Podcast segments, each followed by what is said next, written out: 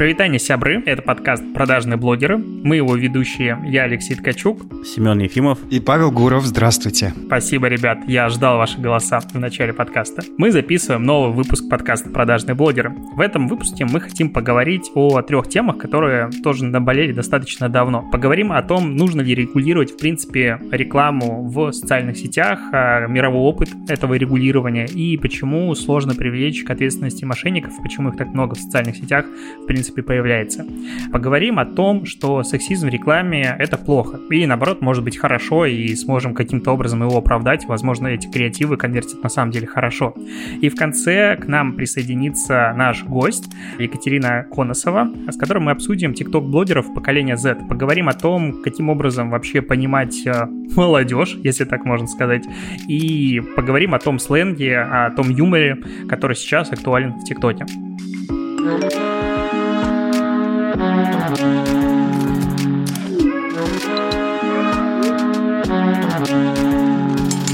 Ну что, друзья, предлагаю начать сразу с первой темы. Нужно ли регулировать рекламу в социальных сетях? Поговорим о том, куда она двигается. Я считаю вообще, что реклама сейчас в социальных сетях это такой немножечко дикий запад на котором нет правых и виноватых просто по причине того, что государство по неизвестным для меня причинам особо на соцсети не смотрит. И как будто это, ну, типа, творите, что хотите, главное прорваться в систему модерации Фейсбука, ВКонтакте, всех остальных. И если ты это прорвался через все запреты, значит, все, что ты делаешь, можно.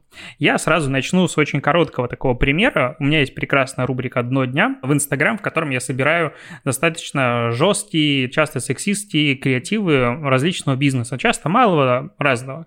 И относительно недавно я туда показывал рекламу, это было объявление вакансии из Крыма, что там Катя, допустим, или не Катя, там, Тамара, пускай будет. Тамара зарабатывает 1800 рублей в час, и она девушка легкого поведения, а может продавать бургеры и зарабатывает 1800 э, рублей в час и не торговать совестью. Ну, вот какой-то такой креатив. Ну, мне он показался оскорбительным, потом они очень сильно порадовались этому креативу и опубликовали еще один про парней. И я думаю, слушайте, а вот я тут все время в сторис себе кидаю, что ну, это плохо. Надо взять дело в свои руки и сделать что-то самому. И взял, зашел на ФАС, он есть, благо, у каждого региона свой, зашел к ФАС Крыма и написал электронное заявление, пожалуйста, на эту рекламу и принялся ждать результата. В итоге пару дней назад мне пришло уведомление о том, чего ФАС постановил. Там две страницы буквально текста, ну просто ты его читаешь и думаешь, зачем вы это... Ну, а это просто Ctrl-C, Ctrl-V. То есть гражданин, что-то приведено, вот, короче, жесть. И в итоге предпоследний абзац, в котором написано, а теперь предоставьте нам опять все данные, которые мы от вас получили на сайте, потому что я все эти данные ввел потому что сейчас ваше заявление какое-то анонимное, и ничего мы расследовать не будем. А также предъявите доказательства, что эта реклама была, что она существует, что она оскорбительная, приведите и так далее. Я думаю, а вы не охренели, это не ваша ли работа? Как бы, друзья, заниматься вот как раз расследованием, исследованием. То есть вам заявление пришло, указано кто, чего, куда, контакты есть, и почему вы не делаете ничего дальше? И вот это меня огорчило. Леш, я ценю твою настойчивость, да, это что ты переходишь к делу.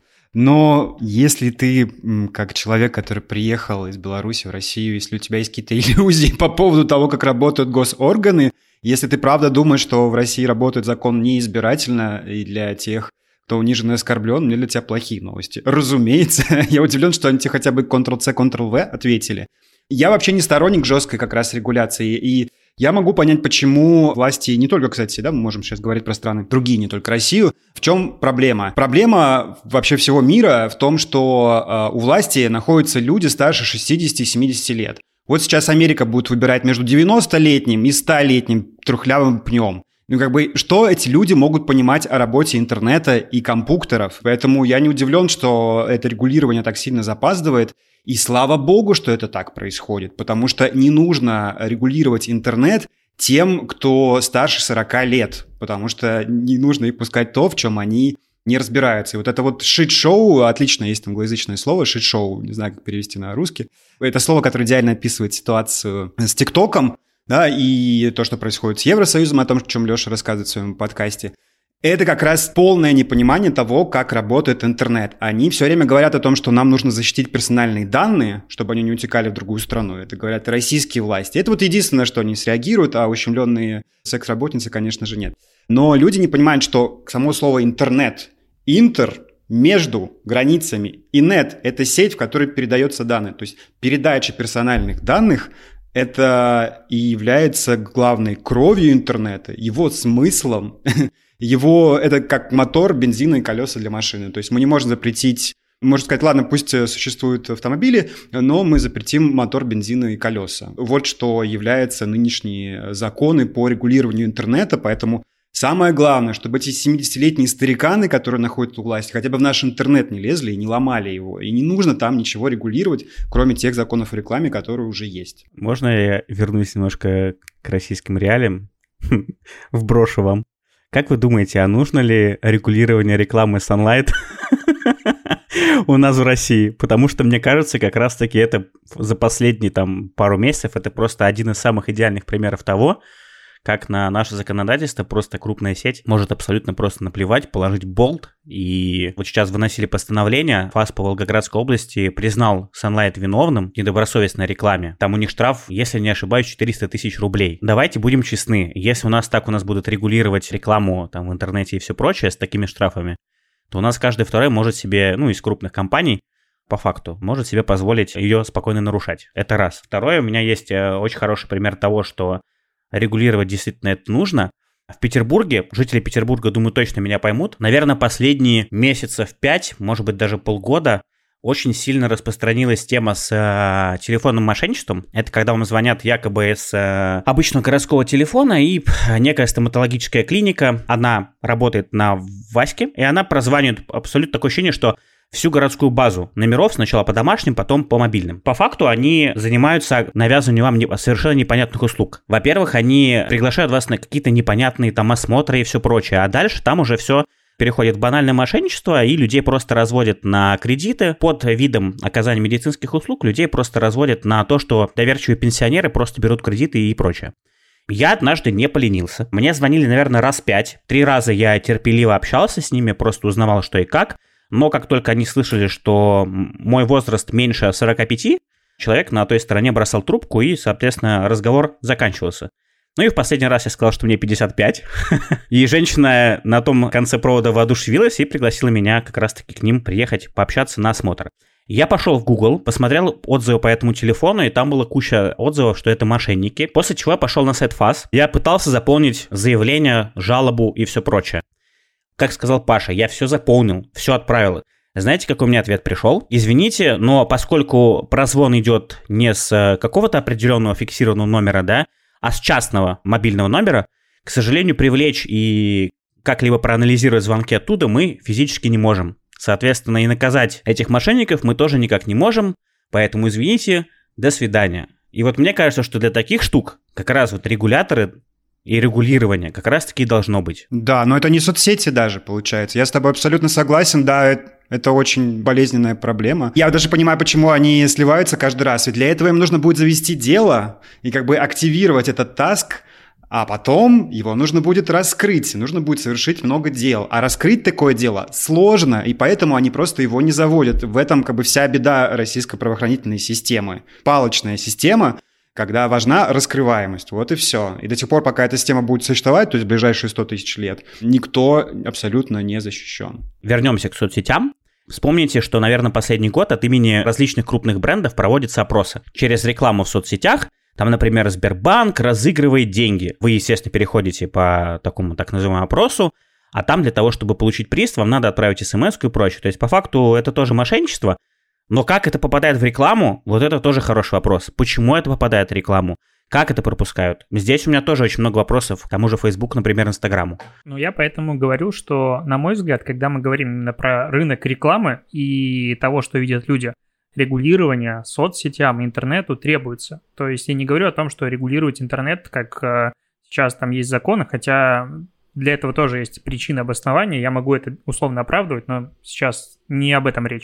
Так вот, когда мы говорим про рекламу, и если подумать, что один какой-то креатив может увидеть там 100 тысяч человек, 200 тысяч человек, 300 тысяч человек, все вместе прекрасно понимаем, что зачастую в социальных сетях чем хуже, тем лучше конвертирует. Это какая-то необъяснимая магия а, мира. Вот все это говорят, а есть хоть одно доказательство? Вот ты видел от этих арбитражников чудесных, которые так любят там какой-нибудь, ваша киска мокрая и все вот в этом духе. Ты видел цифры зашкаливающим CTR, где было бы хотя бы довольно большое количество кликов? CTR — это рейтинг кликов кликабельности? Во-первых, скидывают время от времени. Во-вторых, можно посмотреть на любые кейсы. Понятное дело, что кейсы врут, но в целом можно посмотреть сейчас на опыт э, того же Сбермаркета, Перекрестка, ребят, которые начали запускать очень много рекламы в сторис и в ТикТоке, там, где холодильник открывают и типа все заполнено едой. Я и знаю, куча... но ты видел результативность? Нет, конечно, Сбермаркет э, так я верю не показывал я никому верю в то, что ребята, которые запускают эту рекламу, протестировали, допустим, там 50 вариантов и Леш, выбирают лучше. Я знаю этих ребят, ничего там не тестировали.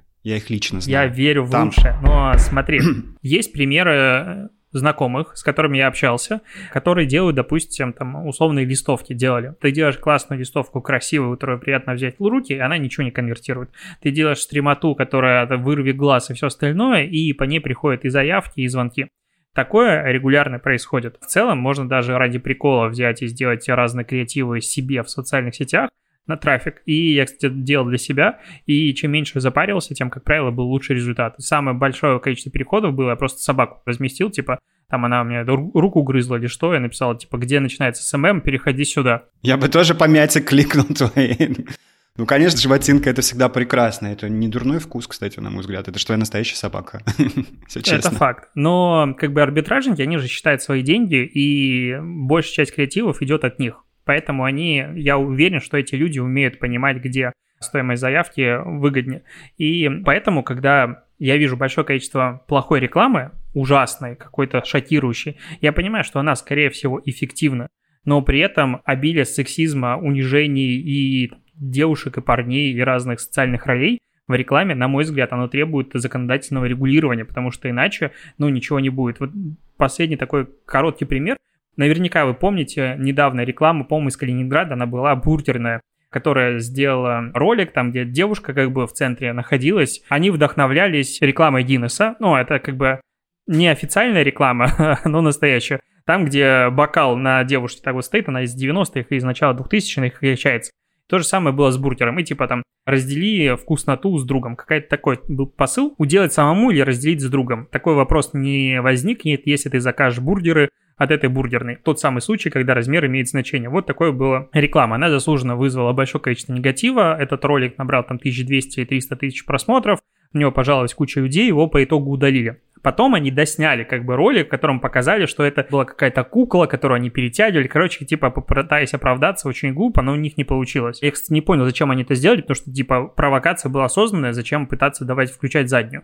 В итоге пожаловались в ФАС, кто-то пожаловался, и даже смогли эту жалобу принять. Что оказалось? Что сейчас представитель компании в ходе разбирательств пояснил, что спорный ролик действительно опубликовала компания, но через два дня удалила после многочисленных жалоб. Конечно, сами. Ага. По словам представителя компании, ролик был выложен не полностью и без согласования с руководителем. Всегда так. Из-за этого пользователи соцсетей в кавычках неправильно поняли его посыл. Ролик уже перезалит и теперь не содержит ничего оскорбительного. По решению ФАС, короче, должно быть принято решение будет возбуждению дела об административном правонарушении. То есть нашли там как бы ФАС, увидели проблему. И вот мне кажется, что если бы вот как бы на каждый второй креатив прилетала жалоба от, не знаю, какой-нибудь создать надзор, знаешь, на этичной рекламе ФАС, и они бы это реально рассматривали, то наш бы рынок SMM с точки зрения креативов, он бы не наполнялся таким количеством до дня, который присылают и мне, и Семену просто каждый день десятками. Леш, смотри, дело в том, что этика людей, которые принимают законы в России, она кардинально отличается от твоей. Сейчас школы и университеты в России превращены в православные казармы, где ежедневно детям внушается, что женщина – это домашний скот, который должна молчать и только способствовать размножению. И все человеческого рода, понимаешь? Именно то, что вот в этой рекламе с бургером как бы транслируется в виде ценностей, Именно это в головах у судей и прокуроров и всей юридической верхушки в России. Поэтому они, конечно же, с удовольствием примут их сторону, а не твою, Леш. Тут еще проблема с социальными сетями, о которой ты говоришь, что большинство из них, если не считать ВК и ОК – это глобальные соцсети, в которых, э, в принципе, юридический центр находится, как правило, в Калифорнии либо в Европе. И здесь возникает как бы другой вопрос. А по законам какие фасы, каких стран должны в этот момент подключаться? Мы должны ориентироваться на ценности западного общества, толерантность, поддержка всех рас, поддержка всех гендеров, поддержка ЛГБТ+, Бади-позитив, да, и как бы у нас, собственно, почему все время происходят какие-то разные затыки с э, адаптацией для России глобальных компаний, например, Nike и Adidas, потому что соцсети глобальные, в этом смысл интернета, он межгосударственный и межграничный, и он так и задумывался, и в этом и основная проблема. Нет, есть тут очень простой ответ, и у Фейсбука он, в принципе, ну, опубликован в правилах, что Facebook действует в юридических правилах той страны, в которой, допустим, размещается этот контент. Соответственно, если в России запрещено продвижение алкоголя, то из России, из рекламного кабинета России я не могу запустить продвижение водки. Если это разрешено в Прибалтике или, допустим, в Америке, то я там это могу делать без проблем. То есть в рамках Фейсбука локальные нормы, они, ну, именно стран, они первичны. И это как бы решается вообще не проблема. Хорошо, секунду. А вот, например, Instagram э, аккаунт Creators, официальный аккаунт Instagram, где они рассказывают о лучших креативных практиках где каждый второй пост – это какой-нибудь инфлюенсер гей западный, который рассказывает о том, как правильно наносить мейкап и о том, почему быть геем – это классно. И, внимание, там есть люди среди аудитории этого аккаунта, есть русские аккаунты, которые младше 18 лет. Там никакой нет пометки 18+. Это не блокируется. Закон, какой бы он ни был, как бы мы к нему не относились, нарушается. Полная неконсистентность и как бы нестабильность и нерегулированность. Все решается как бы по принципу шишел-мышел, что-то произошло, что-то нет. Ну так здесь как раз и заключается проблема неотрегулированности интернета. То есть я не считаю, что есть там закон в нашей стране, допустим, он тупой, а с другой стороны закон может быть какой-нибудь позитивный. И если у нас запрещены какие-то вещи, допустим, правильно не запрещены с одобрения общества, но при этом соцсети не выполняют этот закон, то тут уже мы переходим в плоскость того, что, возможно, надо на соцсети надавить, и тогда они начнут это дело регулировать. Потому что не самая сложная, в принципе, идея для разного типа контента делать разные ограничения. Но я не вижу в этом проблемы. Опять же, сейчас я не говорю о том, что в стране там законов нет и так далее. Мы говорим про самый подход. В итоге мы подходим к тому, что самая главная проблема заключается в том, что даже не в регулировании соцсетей, в нашем, наверное, внутрироссийском законодательстве и очень большой проблемой с тем, как могут подаваться жалобы в ФАС. То есть, условно, если бы у нас прием заявок, условно, работал не так, как он работает сейчас, допустим, это была более упрощенная версия, например, да, где через вам не надо было бы... Да, ну вот банально, через госуслуги. Почему это круто? Потому что большей части людей, которые там зарегистрированы, у них уже все данные их внесены. И СНИЛС, и паспортные данные, там, и военный билет, и загранпаспорт. Э, у меня практически у всех друзей так и сделано. У меня тоже. С точки зрения подачи жалобы через госуслуги, это вообще идеальный вариант, потому что вы видите, кто подает жалобу, и вы видите сразу же полностью его данные. С точки зрения госрегулирования, наверное, это было бы правильно. Но пока у нас будет вот эта непонятная структура и непонятная система подачи жалоб вот через ФАС, которая работает, ну, через раз, либо работает просто там, так скажем, ну, для избранных, у нас, к сожалению, никаких изменений в этом плане в хорошую сторону не будет. Как известно нашим постоянным слушателям подкаста, Билайн является эксклюзивным партнером всего первого сезона подкаста «Продажные блогеры». Мы много рассказывали о продуктах компании, а сегодня хотим сказать совсем не о коммерческих продуктах – а поднять важную тему. Ежегодно в России теряется порядка 120 тысяч людей. Это и городские поезди, и поезди в природной среде. Только за лето 2020 года в лесах заблудилось более 4 тысяч человек. Это огромное число. Билайн – давний партнер поисково-спасательного отряда Лизы Алерт. Именно для спасательных операций в природной среде оператор даже разработал решение на базе нейросети для обработки фотографий с дронов которые сокращают в несколько раз время на отсмотр и сортировку снимков. С одного такого полета дронов отряд Лиза Алерт обычно получает порядка 2500 фотографий. И на проверку у них группа из 30 человек тратит в среднем 5, а то и 7 часов. И благодаря алгоритму Билайна время на анализ одного фотоизображения занимает всего лишь 2-3 секунды, что позволяет сократить весь процесс до 1-2,5 часов в зависимости от количества фотографий. По-моему, очень круто. Расскажем про последний такой случай. Вечером дедушка вышел выбрасывать мусор и не вернулся. Лиза Алерт начали поиски, развернули мониторинг с воздуха, сделали больше тысячи снимков и отдали нейросети. И уже через 20 минут нейросетка нашла две фотографии с этим дедушкой. Дальше определили геокоординаты и отыскали его. Представляете, как радовались родные, когда получили сообщение. «Жив ваш дедушка, нашли его». Такие технологии, конечно, вселяют оптимизм и веру в будущее человечества. У Лёши Ткачука есть рубрика «Дно дня», в которой он освещает, э, как правило, наиболее сексистские рекламы. Насколько я понимаю, Лёш, задумка была просто ужасную рекламу, но в 99% это всегда про секс и про дискриминацию. Но я хочу здесь провести важный водораздел – Дело в том, что давайте толкнемся от слова. Что такое сексизм? Потому что вот русскоязычным людям нам немножко сложно, потому что у нас секс — это только секс. Но вообще это изначально этот термин. Это уже пол. То есть, в принципе, это полизм, гендеризм или, не знаю, мисгендеризм. Вот, может быть, такой бы термин по-настоящему бы перевел. И я, на самом деле, с тобой, Леш, не всегда согласен в твоем осуждении. Хотя, казалось бы, кто так любит осуждать плохую рекламу, как я. Потому что далеко не все из этого сексизм. Но все это про секс, но это не одно и то же. Вот пример, где я, например, не вижу сексизма из твоего дна дня. Сегодня был у тебя сторис, значит, э, реклама салона интимной эпиляции, где написано, что... В общем, она направлена к мужчинам, и там написано, даже самого большого льва трудно найти в высокой траве приглашаем в студию интимной эпиляции мужчин. И такая трогательная картинка мем, где лев таращится в высокой траве. Очень, очень мило все это нарисовано. На мой взгляд, это как раз скорее прогрессивный месседж. Понимаешь, что в чем дело? Смотри, вот обращение к сексу. Как быть тем бизнесом, который реально связан с интимной ну, вот интимная эпиляция. Вот как еще об этом говорить, если не про гениталии, да, или зону бикини? Потому что это же прямо про это. И вообще есть довольно большое количество бизнесов, которые связаны э, с сексом. Вот им как избежать темы секса в данном случае? Я ни в коем случае не позиционирую все, что присутствует в моей рубрике, как сексизм. Там есть разные виды и подвиды дна, а скажем так, какашек. Допустим, конкретно этот креатив, там мне многие люди писали, что это смешно и так далее, но он, допустим, эксплуатирует, э, на мой взгляд, опять же, стереотип о том, что мужчина становится мужчиной, когда у него большое достоинство. Соответственно, каждый мужчина должен желать иметь большой себе член, иначе он не мужик.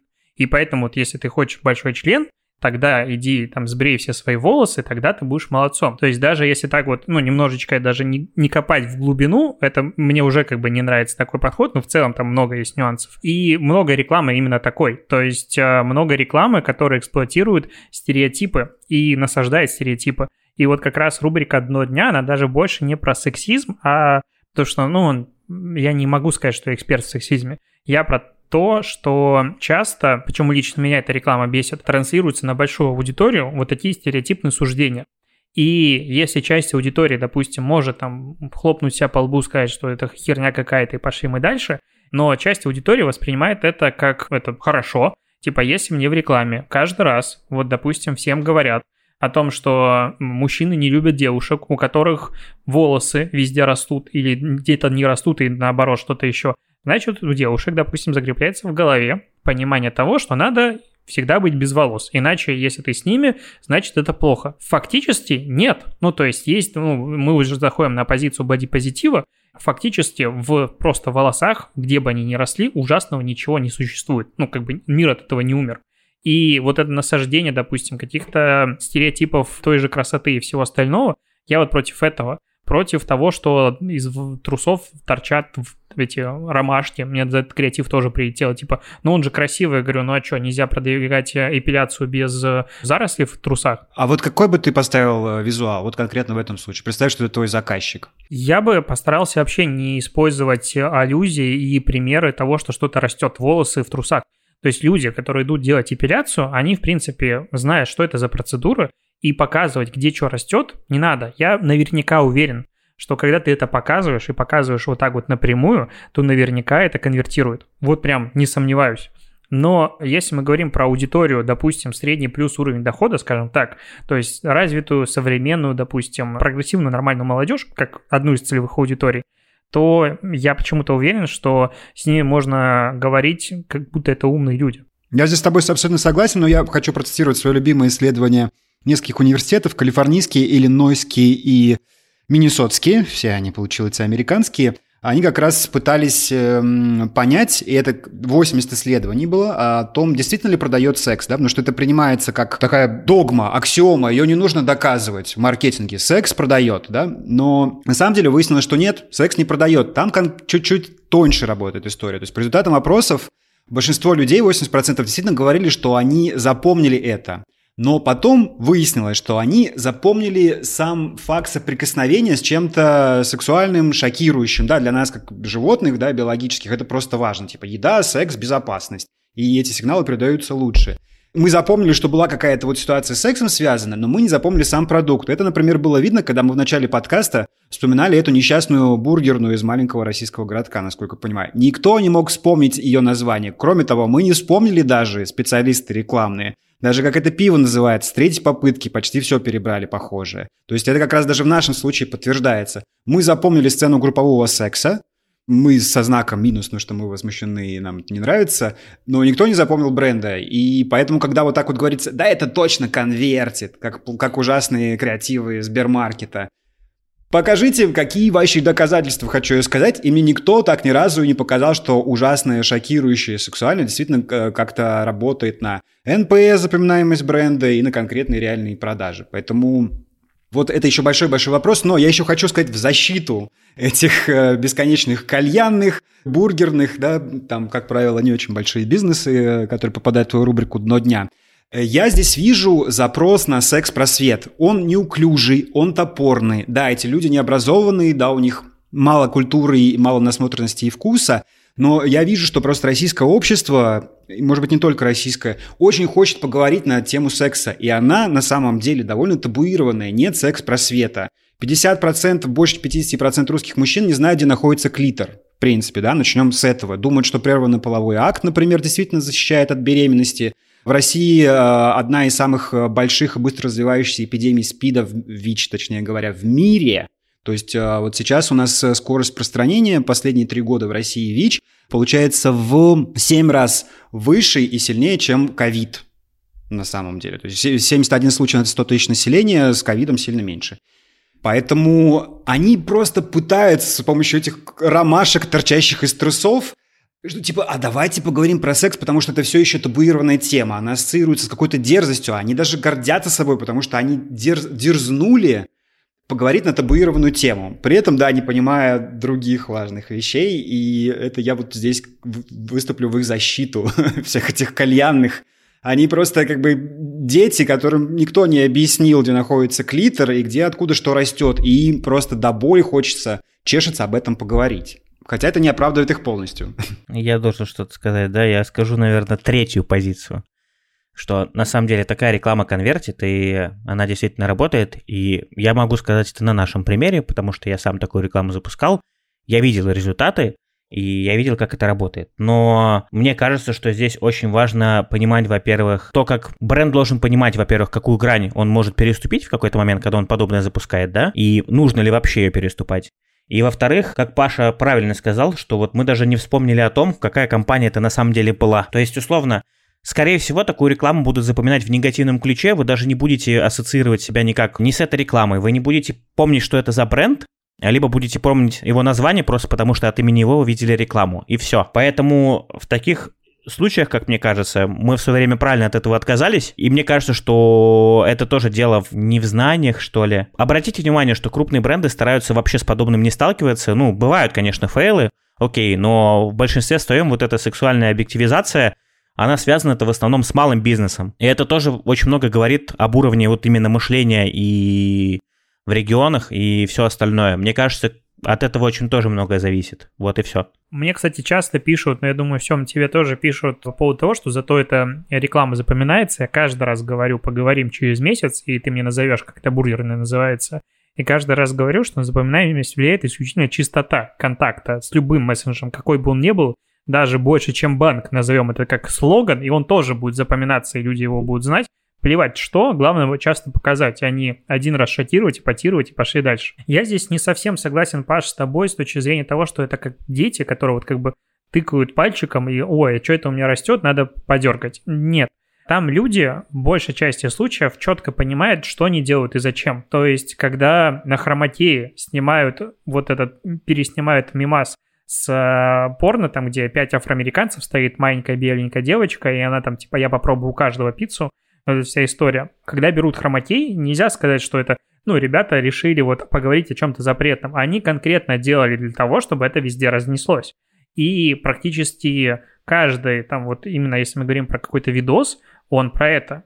Когда, допустим, делают рекламу, фотография, вот я вот это честно не понимаю, любви бургерных к голому женскому телу. Наверное, тут надо проговорить такой момент, что я ни в коем случае не против секса, не против красивых девушек в рекламе и так далее. Я это дело очень люблю. Ну, в принципе. Но когда мы говорим, что вот есть бургерная, и она берет, разделяет сотрудницу, я не знаю кого, она топлес, и она прижимает к груди по бургеру, что маркетолог хочет этим сказать? Какая здесь глубина мысли? Скушай мои булочки. Зачем это надо? В чем идея?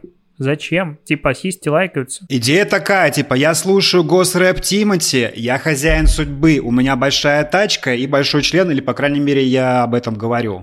И э, не хватает к этому удовлетворения остальных инстинктов, там, сходить э, посрать, пожрать и удовлетворить в том числе и это. А вот есть женщина, она, в принципе, просто как бы мебель для того, чтобы удовлетворять мои интересы. На нее и бурки поставлю, пиво, и сексом с ней займусь. Вот как бы та концепция, которая выносится и подразумевается как самое очевидное. Почему так произошло, это уже другой вопрос. Я так подозреваю, что эта концепция и парадигма в головах не только у хозяев бургерных и кальянных. Возможно, она у большинства россиян, а может быть нет. Вот я поэтому, кстати, и считаю, что это реклама. Ну, то есть вот э, есть как аргумент, контраргумент, позиция, допустим, прогрессивной маркетинговой тусовки, то, что народ-то хавает, вот это именно фраза, люди хавают, им это нравится, значит, типа так реклама они хавают то, делать... что ты им даешь, вот и все. Они будут всегда хавать то, что ты им даешь. Поэтому, типа, рассуждать и в формате того, что они же хавают, ну, типа, это удел Фрольченкова, мне кажется. Вот я про это и говорю, что как бы реклама, по-хорошему, она может быть, ну, не то что рупором прогресса, но она может быть одним из вот тех кирпичиков, который развивает общество. Просто по причине того, что люди видят рекламы до хера.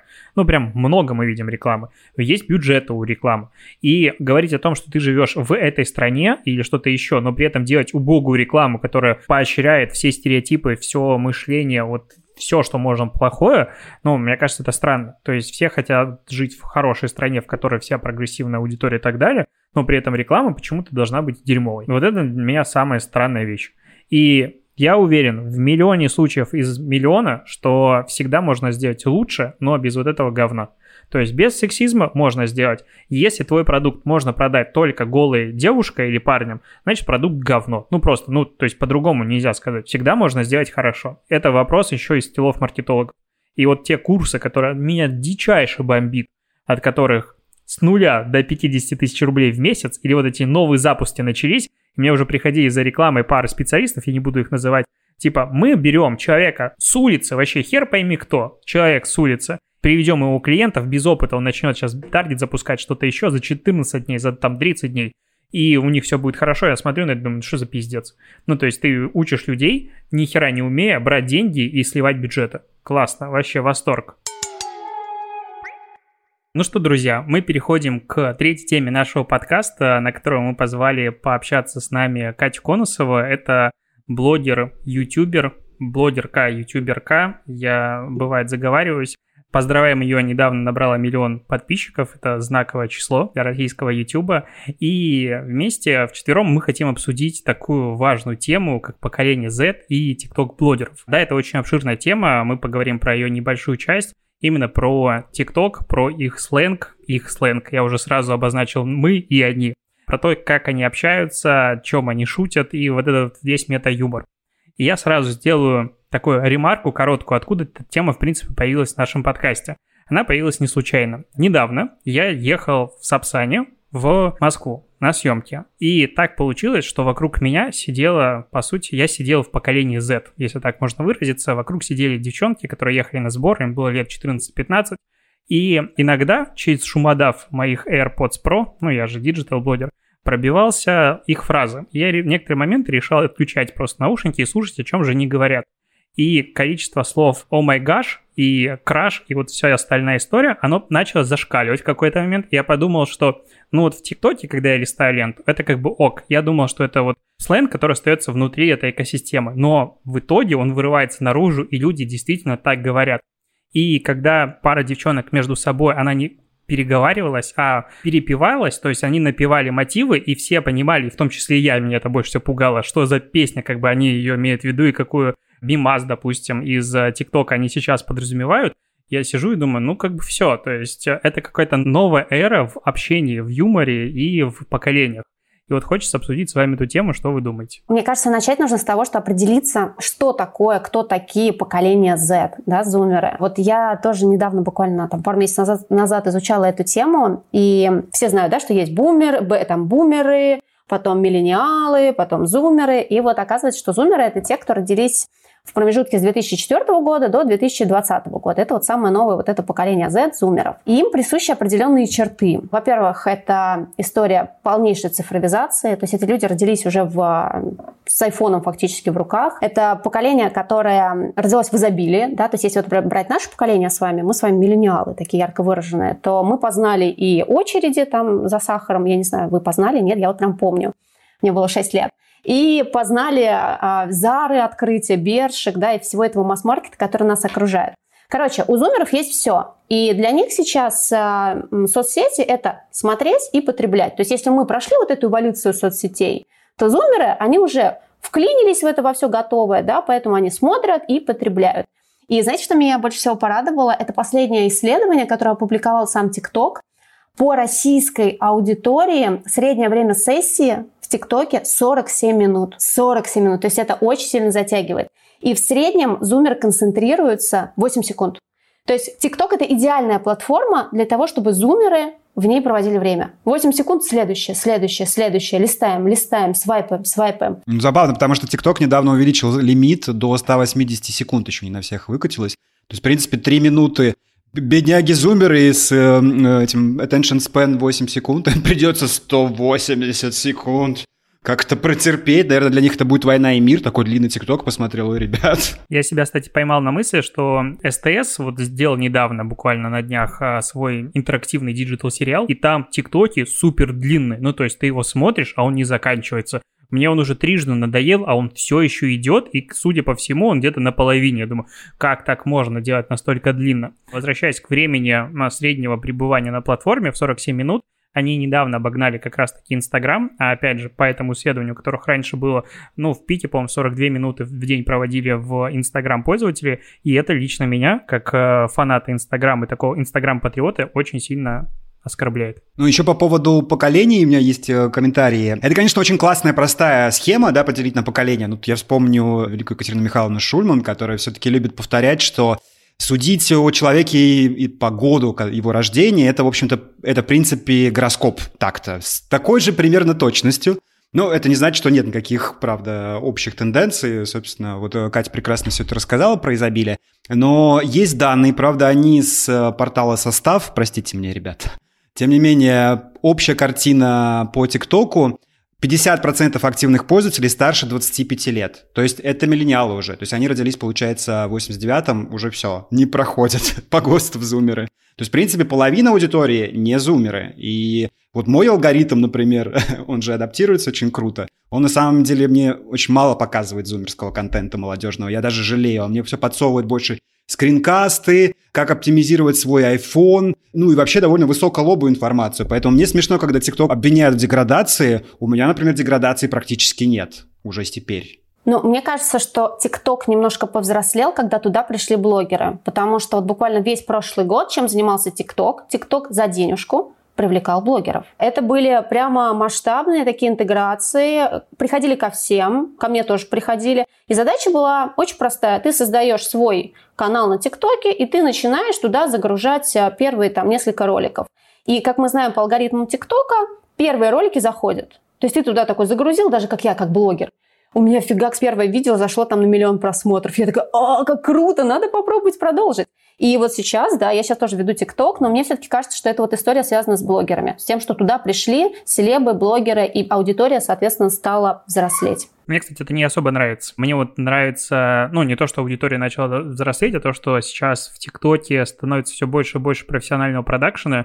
Мне кажется, чуть-чуть теряется лицо ТикТок от этого и его аутентичность. Ну, потому что вот ТикТок для меня это всратый контент. Вот такое прекрасное определение. Всратый, странный юмор, на фоне, не знаю, там зеленки, которая вот это встроенная, вот это вся ужасные вещи, но это так мило, а сейчас туда приходит условно Настюшка Опасность, делая идеальный продакшн, вот это вот все, и ты такой смотришь, ну и нахрена, вы показываете, что вас монтажер умеет, ну молодцы. Леш, но с другой стороны, согласись, Инстаграм тоже потерпел ту самую эволюцию, да, он прошел все стадии. ТикТок это тоже неминуемо ждет, но невозможно постоянно да, делать одно и то же. Это было очевидно, что придут какие-то крупные блогеры, придет продакшн, придут профессиональные камеры и начнут это делать. То же самое случилось с YouTube. Вот буквально пару лет назад. Да, туда при, пришли все эти с телекопроекты, большие камеры, красивые картинки и так далее. Поэтому мне кажется, что мы сейчас наблюдаем некую эволюцию просто ТикТока, вот и все. Да я просто хотел сказать, что очень прикольно наблюдать еще за тем, что в ТикТоке также, ну вот вы сказали про то, что есть блогеры, которые приходят туда из Инстаграма, из Ютуба и прочее, но самое крутое, что там есть те, кто, ну так скажем, доморощенные блогеры, которые выросли вот именно из ТикТока, и которые уже из ТикТока сейчас потихонечку вылезают на тот же YouTube, тот же Инстаграм и прочее. Вот мне вспоминается вот э, Ярослав Андреев, у него есть блогер, забыл как зовут, который клип еще снимал с э, Тимати и с Джиганом. Я дома. Даня Милохин. Даня Милохин, да-да-да-да. Вот они сейчас еще клип с Баском сняли и прочее. То есть это вот, наверное, идеальный пример того, как человек э, создал сам себя и вокруг эту, так скажем, экосистему в ТикТоке, и потихоньку вылезает оттуда уже в офлайн, так скажем, и в другие соцсети. И это очень круто. Ну, несмотря на то, что Милохин, э, я помню, что Катя вполне справедливо критиковался тобой, э, но мне все равно нравится, насколько это турбостероидный социальный лифт. Два мальчика в детдоме, ну что может быть грустнее? Уже все понятно, что будет с ними дальше. Будет все плохо в России с ними дальше. Но нет, Теперь они TikTok Star, и на обложках уже куча журналов, наверное, на Первом канале уже тоже были. Ну, GQ, да, GQ их взял на обложку, они сейчас были в камин они были вот буквально с Дианой Сайбой, это вот еще один крупный тиктокер, они были, да, там. Но ты знаешь, как мне кажется, я посмотрела как раз последний коммент-аут и поняла, что им будет сложновато прийти на YouTube, потому что на YouTube нужно все-таки говорить. Говорить много и говорить о чем-то. И иметь мнение. Вот сейчас на YouTube ценится мнение. А там все такое Понимаешь? Ну, я, я просто не хочу обобщать как-то, но им будет тяжеловато немножко, да, немножко нужно почитать о чем-то, выбрать какую-то свою тематику, вот куда-то двигаться двигаться, да, ну вот не получится все время вот это те-те-те-те-те. Не получится так, мне кажется. С другой стороны, у нас есть примеры того, как ютуберы пытаются неудачно влезть в ТикТок. Я тут недавно наткнулся на ТикТок Давидыча. И это было так забавно. То есть, типа, контент просто выкладывается просто с какой-то невероятной скоростью, а просмотры все равно не идут. Ну, то есть, казалось бы, вроде нормально там все снято, вроде какие-то прикольные моменты они выкладывают, а просмотров как нет и нет. И там было, знаете, что самое интересное, это немножко абстрагируясь от темы вот именно развития всего прочего. У него в ТикТоке были видосы с 30-50 тысяч просмотров, и бах, у него выходит видос с Кадыровым в Чечне. И после этого все ролики, которые выходят, они получают 0 просмотров. Я не знаю почему, может быть какие-то внутренние алгоритмы или что, но если вы посмотрите, все видосы, которые у него выходили после, они не набирают просмотров. Я не знаю, с чем это связано, может быть, какой-то внутренний фильтр. Но это очень интересная штука, на самом деле. Это теневой бан ТикТока. Есть такая история. С этим сталкиваются некоторые блогеры. Я, честно говоря, не знаю, по какому принципу это происходит, но теневой бан такой же, как есть в Инстаграм, да, иногда в него попадают. Такой же есть и в ТикТоке. Ну, смотри, Кать, тут я сделаю поправочку. Теневой бан – это не профессиональный, скажем так, термин. Давай назовем эту ситуацию так. Мало просмотров. Поразительно, аномально мало просмотров по сравнению с предыдущим контентом. Вот если в Инстаграме все-таки более-менее ровно держится почти всегда, и как раз в Инстаграме дамы и джентльмены, которые говорят о каком-то катастрофическом падении вдруг ни с того ни с сего у нас много было таких случаев. При ближайшей проверке выяснялось, что там были вполне конкретные причины, и совсем не Инстаграм в этом виноват. То в ТикТоке я действительно встречал такую историю. У меня нет пока доподлинно данных, э, но есть ряд э, статей в довольно серьезных изданиях, которые говорят о том, что есть что-то типа цензуры в ТикТоке. Все в этот момент, конечно, вспоминают, что он китайский, э, китайский интернет весь цензурируется, и что они как раз э, идут на сотрудничество с властями любой страны, в которой присутствуют. Им вообще не важно, куда выходить. Если у вас запрещено это, давайте мы будем минимизировать показы того либо другого. Но мне вот проверить это сложно. Я, например, специально в течение месяца выкладывал антикитайский контент, где э, говорил о том, что освободите Тибет, освободите уйгуров из концлагерей, площадь Тяньаньмы не забудем, не простим. На русском и английском, на китайском что-то мне не хватило. И у меня было ну, то есть я и не был популярным тиктокером, у меня, в принципе, просто пустой тестовый аккаунт. Они набирали примерно ровно по 300 просмотров, это не ноль, то есть точно никакой не бан. Ну, не становилось популярным, но понятно почему, не цензуре дело, потому что тиктокским подросткам на судьбу узников концлагерей в Китае, конечно же, все равно. Поэтому это вообще очень спорный вопрос, если такая история. Ну вот я хочу с тебя дополнить. Во-первых, спасибо, что просветил на тему теневого бана, потому что я в Инстаграме совсем ололоша. Я совсем его не... Ну, как не веду, я публикую там что-то, но особо его не веду, и вот эти все истории про теневой бан мне рассказывают знакомые блогеры большие, которые говорят, все, я в бане. Ок, значит не в бане. На тему цензуры. У меня был лично случай, когда у меня удалил ТикТок видео. Видео удалил, я была в топике, вот в этом же, вот так.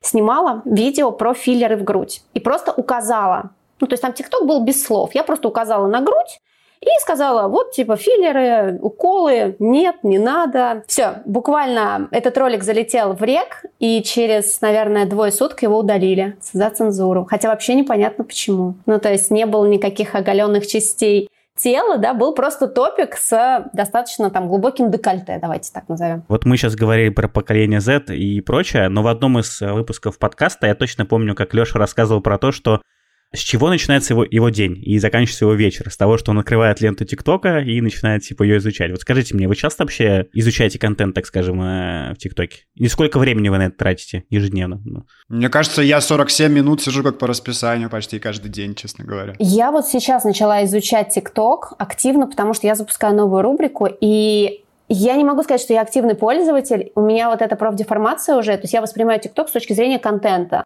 Я такая, о, зашквар, о, дичь, о, трэш, так, лайкаю, лайкаю, лайкаю, чтобы мне больше, больше этого трэша показывалось. И да, я тоже очень много провожу там времени, но исключительно для поиска, для поиска контента. Ну, смотрите, пользуясь небольшой паузой, есть э, показатель, который называется density. Есть э, очень крутой маркетолог, если не ошибаюсь, американец, его зовут Джош Костин. Ну вот с Лешей мы его точно читаем периодически, видим, да, он как Мэтт Навара, такой один из важных столпов. Он сделал э, такую большую таблицу, в которой пытался проанализировать, в чем прелесть ТикТока, чем он отличается от других социальных сетей. Он ввел такой показатель, как density, плотность контента. И он говорит, что TikTok обладает самой высокой плотностью контента среди всех-всех социальных сетей, включая YouTube и Instagram. Как это можно проиллюстрировать? Я вот специально сегодня пошел на такой эксперимент. Я засек ровно 5 минут. И за 5 минут, э, собственно, сидел в ТикТоке, потом 5 минут сидел в Инстаграме и 5 минут в Фейсбуке. За это время в ТикТоке я узнал, как устроено производство крабовых палочек. Были душераздирающие сцены с вот этим фаршем, который льется. Очень интересно. Как устроен офис Google. Как там живут работники, чем их кормят. Тоже очень важная, между прочим, информация. Выучил несколько слов, целых два. Сложных по-английски. Например, я узнал, что дешевый будет rip-off. Это только нейтивы знают. А потом увидел, как микрофибра медицинской маски выглядит при суперувеличении, проник меж молекул на молекулярном уровне, изучил медицинскую маску. И еще узнал о том, что, оказывается, у айфонов, если три раза вот здесь вот нажать, то делается скриншот. Это тоже очень важная информация, потому что там, оказывается, сзади датчик есть.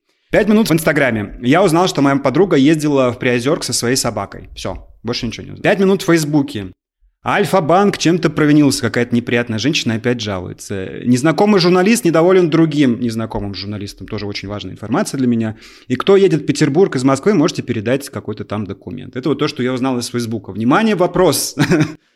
А, собственно, не элитарная ли у нас уже сеть, соцсеть сейчас ТикТок? Гораздо более полезный контент и гораздо более плотно. То есть вот поскольку это видео, тыч тыч тыч тыч тыч вот прям хорошая плотность. Ты знаешь, я недавно смотрела интервью Шихман с Курпатовым. Курпатов, он же ярый противник вообще цифровизации. И вот они как раз разбирали ТикТок. И Курпатов сообщил о том, что с 2021 года в МКБ, это международная классификация болезней, входит э, такая болезнь, диагноз, как цифровая зависимость. И вот он как раз рассказывал про вот это клиповое потребление и объяснял он это следующим образом. Я сейчас не так умно буду рассказывать, как он. Но говорит, смысл в том, что у тебя контент вот так влетел и вылетел. Ты сейчас эти пять минут проводил специально, пытаясь запомнить информацию, которую ты получаешь за эти пять минут. Ты ее, возможно, даже конспектировал, записывал. Но если это обычный пользователь, то, скорее всего, эта информация, она отложится у тебя в краткосрочной памяти, и завтра ты уже об этом не вспомнишь. Совершенно. И почему, например, книгу мы запоминаем намного лучше? Потому что это тактильное ощущение, и это визуальное ощущение. Проведен был эксперимент. Далее, Kindle амазоновский, и дали обычную книгу. Так вот, люди, подростки, которые читали обычную книгу, они информацию запомнили лучше, нежели чем а, в электронной книге. Почему? Потому что ощущаешь плотность там и так далее. И здесь то же самое. Понимаешь, за эти пять минут, которые ты провел, не факт, что ты всю эту информацию впитал, и она у тебя отложилась. У тебя она сейчас отложилась, потому что ты хотел, чтобы она отложилась, ты ее запоминал. У остального, возможно, у остальных пользователей просто она не отложится. Вот так вот, знаешь, полетела и вылетела. Ну смотри, вообще ТикТок на самом деле очень похож на телеконтент. На самом деле это телевизор, но только супер-супер на другом эволюционном витке. И телевизор был, ну, вроде как не цифровой. И ничего, выросли поколения, на телеконтенте, что-то он там сильно интеллектуальный был, come on, он до сих пор довольно дегродский. И, ну, я вообще, прости, Курпатову, после того, как я прочитал расследование о том, как он купил дипломы, вот про него бы расследование неплохо было сделать. И я прекрасно понимаю, почему он на этой дудочке бесконечно дудит, потому что его аудитория — это мамы. Мамы, ребенок в опасности, удали ТикТок, обереги. Ну пусть он на бересте в лесу это и пишет. Что же он на Ютьюбе об этом рассказывает, цифровическом? Вот, вот иди в лес, и там вот сиди в хижине без э, смартфонов, молодец. И вот рассказывай птичкам. У меня сейчас выпуск будет, называется «Родители против ТикТока» ТикТока, где я зову тебя, и я хочу позвать Курпатова, потому что мне кажется, это будет супер батл, просто супер батл. Тут там будут родители, которые записывают, почему они против ТикТока. Будешь ты, который готов внедрить себе чип в голову, чтобы у тебя там сторис уже проматывались внутри головы. И будет Курпатов, который против. Вот мне кажется, это будет вообще комбо просто, супер комбо. Все, битва с главным Надо боссом. Надо родителей из лайки брать. А лайки сдох, по-моему. Ну, сам, Не-не-не, живее живых. Лайки — это аудитория до 17 лет, и что, это главное. То есть ТикТок — это отстой. А вся детвора сидит в лайке. Я просто сужу по дочери своей подруги, которая 12, и она сказала, что, ну, как бы лайки — это зашквар, я иду в ТикТок. Да не, вот в ТикТоке, даже если по июнь, за июнь 2020 года смотреть стату, вот мы публиковали, там 17% это аудитория с 12 до 17. Так что как бы не так уж и много там, так скажем, поколение Z-то сидит, если что. Там наше поколение сидит в основном. Я пока вот все это было обсуждение, надыбал большое количество терминологии и определений, которыми говорит якобы поколение Z. Есть такой телеграм-канал, очень интересный, я на него давно подписан, правда его читает меньше двух тысяч человек, называется «Дети и плети». Это телеграм-канал, который агрегирует а, кучу статистики, исследований и всего остального про поколение Z, про поколение Альфа или какое там сейчас снова начинается, про вот разницу и, в принципе, все эти поколения и кучу исследований. И вот там есть а, такая непостоянная рубрика, я нашел контент за два года, когда берется какой-то термин, который молодежь, вот молодежь, давайте говорить молодежь, используют и дается ее определение. Я предлагаю, сейчас буду зачитывать. А мы будем ну, пытаться угадать, что это значит? Да. А, некоторые слова, допустим, там рарный. Мне кажется, это очень понятное слово. Да, из игр, из игр же, это понятно. Это, это а я, только геймеры знают. Подожди, вин, а я знаю WinRAR, это ар, файл архива. Не, не, не. Нет, что-то старое. Это я старый, все понятно. Ну тогда давайте, Катя и Паша должны угадать, что такое рар. Это что-то редкое, rare английское Нет, слово. это типа старый, может быть, какой-то типа... типа это редкая вещь, это что-то особо а, ну, полезное. Так, чит, я думаю, неинтересно, а вот чики-бомбони. О, ну это же ТикТок известный. Чики-бомбони. Это похититель ароматов? Нет? Кто это? Это ничего не значащий набор слов, и, который популяризировал какой-то блогер. Это Блин, его... вот сейчас мы узнаем, насколько мы старые, походу, да? Аудиологотип. Хорошее настроение, крутая тусовка, чики-пути. Так, фанец Чи- это Подожди, это а чики-пуки, вот... как сказать, то же самое, как чики-пуки, только только чики-бомбони. Чики-бомбони. В общем, понятно. Фаниться, я думаю, это элементарное слово, понятно. Падра. Ну, тут... Это из трека Мияги какого-то. Я подготовился, я читал тоже какую-то расшифровку слов для, для миллениалов, и только поэтому я знаю, что падра... На «Медузе» был разбор, и там было, что это на самом деле не значит ничего, а наш Дэн Белград сказал, что нет, это что-то значит, и это значит подруга, вот, подруга. Это подруга, да. Локви. Как? Локви. Ну, я же говорил, что буду удивлять. Я вижу, что вариантов нет. Локви — это современное название лайк. Я не понимаю логическую связь, как лайк преобратился в локви, но она я, есть. Я понимаю, это называется, знаешь, как э, назовем хоть как, э, лишь бы не так, как называют это все. Вот так это называется. Лой, Лойс же был. Лойс же был, ребят, старый добрый. Лу, а еще был Лукас, помните такое? Лукас, Лукас, конечно. Да, Лукас был. Лукас я знаю. Ну, прям все, старперский подкаст. А, ауф. Ну, ауф, это понятно. Чики-ряп. Ну, я слышу рэп, что-то с рэпом связано, нет? Чики-ряп — это встряхнись. А, check, это потому что это, я понял, это искаженное check it out. Check it, нет. Check it out, нет. Я понял, о чем ты, я просто тоже не могу это произнести. Check it out. Хайбист, я думаю, это все понятно. Скрафтить, ну, тут тоже очевидно. Это онлайн, да, даже? Да, Official тоже Ну, скрафтить, логично. типа собрать, Паш, типа скрафтить там... Пример приведи в речи, что можно скрафтить. Ну, условно, там, не знаю, скрафтить какую-нибудь крутую шмотку, там, собрать, так скажем. Скрафтил рарку. Ну да. Лойс. Ставлю Лукас. Ну, кринж тоже очевидно. А вот шиппер. О, шиперить, я знаю. Это когда берешь Э, двух... э, Да, я то, я я понял. Говорите, говорите, это про шмотки что-то? Нет, нет, нет, нет. Это когда берешь двух известных личностей, в фотошопе их соединяешь, как будто они там, типа, вместе, у них роман, шиперить. Это как сводник, да. Ну да. Так, беляш. Это старенько, но все Билли Билли Ну, это поклонник. А, поклонник, да. Так, сасный. Ну, типа Ну, сасная это типа баба. классные, ну... Не, нет, типа секси такая, да, да, Ну, сасная. я, я если бы не знал вот английское слово «сессия», то я бы, я бы не понял. Ами-ями. Это как Ями-Ями, только Ами-Ями, да, наверное? Я не знаю. Очень мило. Так, слово краш. Все уже его знают. Краш, конечно. А вот как ты его можешь объяснить людям? Ну, вот смотри, например, сидит какой-нибудь э, там одноклассник твой, ты такой, блин, это мой краш. Или, например, там, «А, Егор Крид, это мой краш. Но это твой эм, чувак, который тебе нравится очень, то есть по которому ты сохнешь. Ну, Зазноба. это я тоже как понимаю. I've got a crush. Швепс. I've got a crush. э, вообще, crush это на самом деле просто они взяли из английского, вот прям элементарно. э, Там так и Да, говорится. походу, и Швепс тоже взяли из английского. А швепс? А Швепс тоже есть? Я, Есть, я не да. хочу называть очевидное, но кажется, это не оно. Да, это все отлично. Арейра. Ну, Когда о, Ну, это Смешно. типа орать, лолировать, вот это все, да? Да, да, да, да. Так, э, ливаю. Ну, я думаю, это Ну, слово э, всем понятно. известно. Да-да-да. Да, это я ухожу, ну, выхожу. Ну, это опять Блин, ну я не чувствую себя суперстаром. Я такой... на- Потому что ты геймер. 50-50. Это- Потому что ты выкупаешь. Это Да, тоже слово, да, которое тут да, да. есть. Йоу, чувак, я выкупаю, йоу, да. вот. А вот сейчас слово будет странное. Чуиц. Ну, это же жвачка такая есть. Это привет. Хрен знает, что это за язык, но это чуиц, это привет. Ну и последнее слово, чтобы не утомлять. Banger. Тот, кто какой-то кру- крутой парень какой-то, нет? Нет, Или нет, нет, девчонка? нет, нет. Семён Прикид, прикид, знает. прикид, нет? Не, Нет, я... Нет, хитовый я- трек отпадный. А, блин, извините. Banger. Да, я- Banger, banger. Это тоже англицизм, кстати. Просто очень часто есть YouTube-канал, не помню, как называется, где два парня ходят по центру Москвы и спрашивают про шмот. И я очень частенько там видел, когда они говорят бенгер, типа бенгер, бенгер, и это типа как прикид считается. Поэтому, скорее всего, у этого слова есть тоже такой двойной смысл. Но не чувствую я себя старым, так что все, не надо, пожалуйста. Друзьяшки, я тоже на самом деле подготовилась, решила вас проверить. Знаете на что? На том, насколько хорошо вы знаете ТикТок. Вот. Я тут подготовила такие некие фразеологизмы ТикТока, ну, какие-то уже такие, знаете, словосочетания, которые мы используем в повседневной жизни. Вот я буду говорить начало, а вы попробуйте угадать, что это такое. Давайте. У меня буквально минутка. Мне просто правда интересно, вот э, насколько все адаптивны в ТикТоке. Готовы? Ты будешь говорить начало Я тикток-мема, буду а нам начало. нужно... Да, Тикток-мем, да, какой-то? да, да, да, да. А все.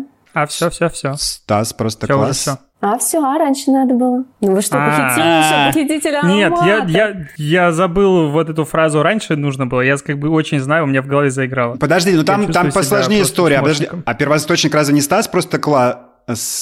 А, он взял, получается, уже популярную фразу. Не знаю кто, но я знаю, что у Похитюши это было. То есть Похитюша это такой голос, голос российского ТикТока, мне кажется. Вот эти все котики, это все же оттуда, от него пошло. Моя ты курочка. Я знаю эту фразу. Я ржу над этими массами. Я как бы в теме. Как бы я могу, знаешь, объяснить по-другому. Это мимас, в котором кто-то, допустим, там страдает на работе, условно, и там «моя ты курочка», «моя ты хорошая», что-то Моя такое. нежная. Какая-то такая логика. Но я Ну, просто- визуально могу представить. Все эти выражения, вот я, например, постоянно использую в своей жизни сейчас. То есть я понимаю, что ТикТок пришел в мою жизнь. И когда кто-то это говорит, я сразу знаю, какое будет сейчас продолжение. Окей. Александра, Яхюрем. Можно я вернусь на шаг назад? Мгм. Я полностью тебя в этом понимаю. Почему? Потому что я сам, ну вот э, там, у меня была рубрика «ТикТок дня» в подкасте, я их по часу в день искал ТикТоке. Ну, оправдывался свое это guilty pleasure. И ты понимаешь, что в ТикТоке вот это вот все, а все-все, и у тебя в голове продолжение, жена у меня, она не сидит в ТикТоке. И я как бы шучу, мне смешно, а ей нет. И я себя каждый раз чувствую просто дебилом, потому что как же, ну это же смешно. Я тебя тоже отлично понимаю, я просто так же общаюсь с ребенком, он ко мне подходит, такой, мам, мам, дай мне конфетку. Я говорю, а все. Он что? А все. А раньше Так вот, э, узнает ТикТок вот отсюда, наверное, потом. Может быть, да. Окей, Александра, я Хюрем. Нет, вы не знаете? Ненавижу. Все, я сдаюсь, я, я не знаю. Э, Это великолепный Ты старый, век. да? Это великолепный век. Это сейчас самый популярный ТикТок. Окей, угадай, где я? Я дома. Угадай, с кем я? Что-то там не Бля, помню. гос, Леша. Я просто записываю, ребят. Я не знаю, радоваться тому, что я хоть что-то знаю или Ну нет. вот э, к этот, э, дег- деградач, мне кажется, надо хэштег э, вводить. Но это реально словосочетание, то есть выражения устойчивые уже, которые действительно юзаются вот прям в повсеместной жизни. Или там, например, мы открываем бизнес. Мы будем делать бабки.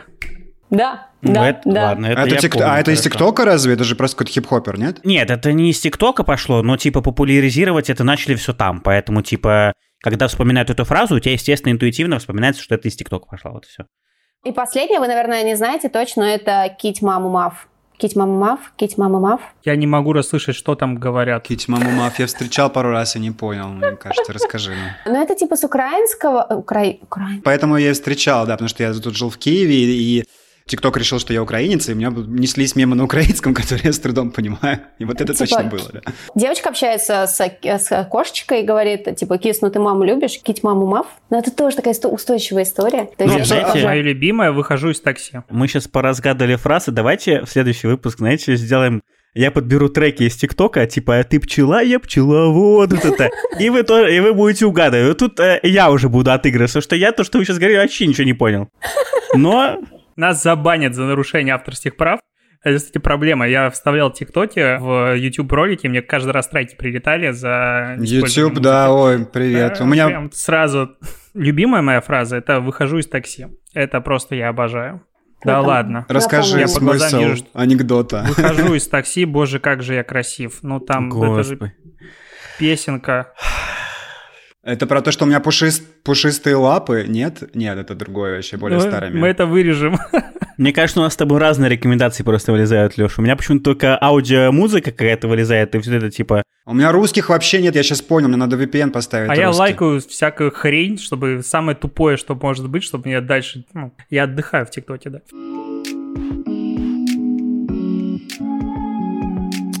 Стой, стой, стой, не уходи, еще есть последнее маленькое объявление. У меня есть отдельный подкаст, в котором только я его веду, он ежедневный, он называется «Ротом». В этом подкасте я каждый день собираю главные digital новости, главные кейсы маркетинга, что-то засираю, что-то нет, что-то наоборот говорю, что это классно. И выпускаю его по вечерам. Если тебе интересен digital, то я предлагаю тебе послушать мой подкаст Ротом, потому что он именно ежедневный и отлично подходит для прослушивания, пока ты идешь на работу или, допустим, с работы. С вами был подкаст «Продажные блогеры». Спасибо, что дослушаешь каждый наш выпуск. Мы по-прежнему напоминаем, что отзывы в iTunes крайне цены, каждый из них мы читаем. Дополнительно сообщаем, что необрезанная трехчасовая версия вот этого выпуска есть в нашем Патреоне. Ты можешь подписаться всего лишь за 2 евро в месяц. Ссылка будет в описании. Переходи, смотри. И еще последнее объявление о том, что у нас есть телеграм-канал, в котором каждый из нас нас, постоянно закидывают какие-то новые интересные вещи, и мы между собой общаемся в формате публичного чата. Поэтому подписывайся, смотри, читай и пока.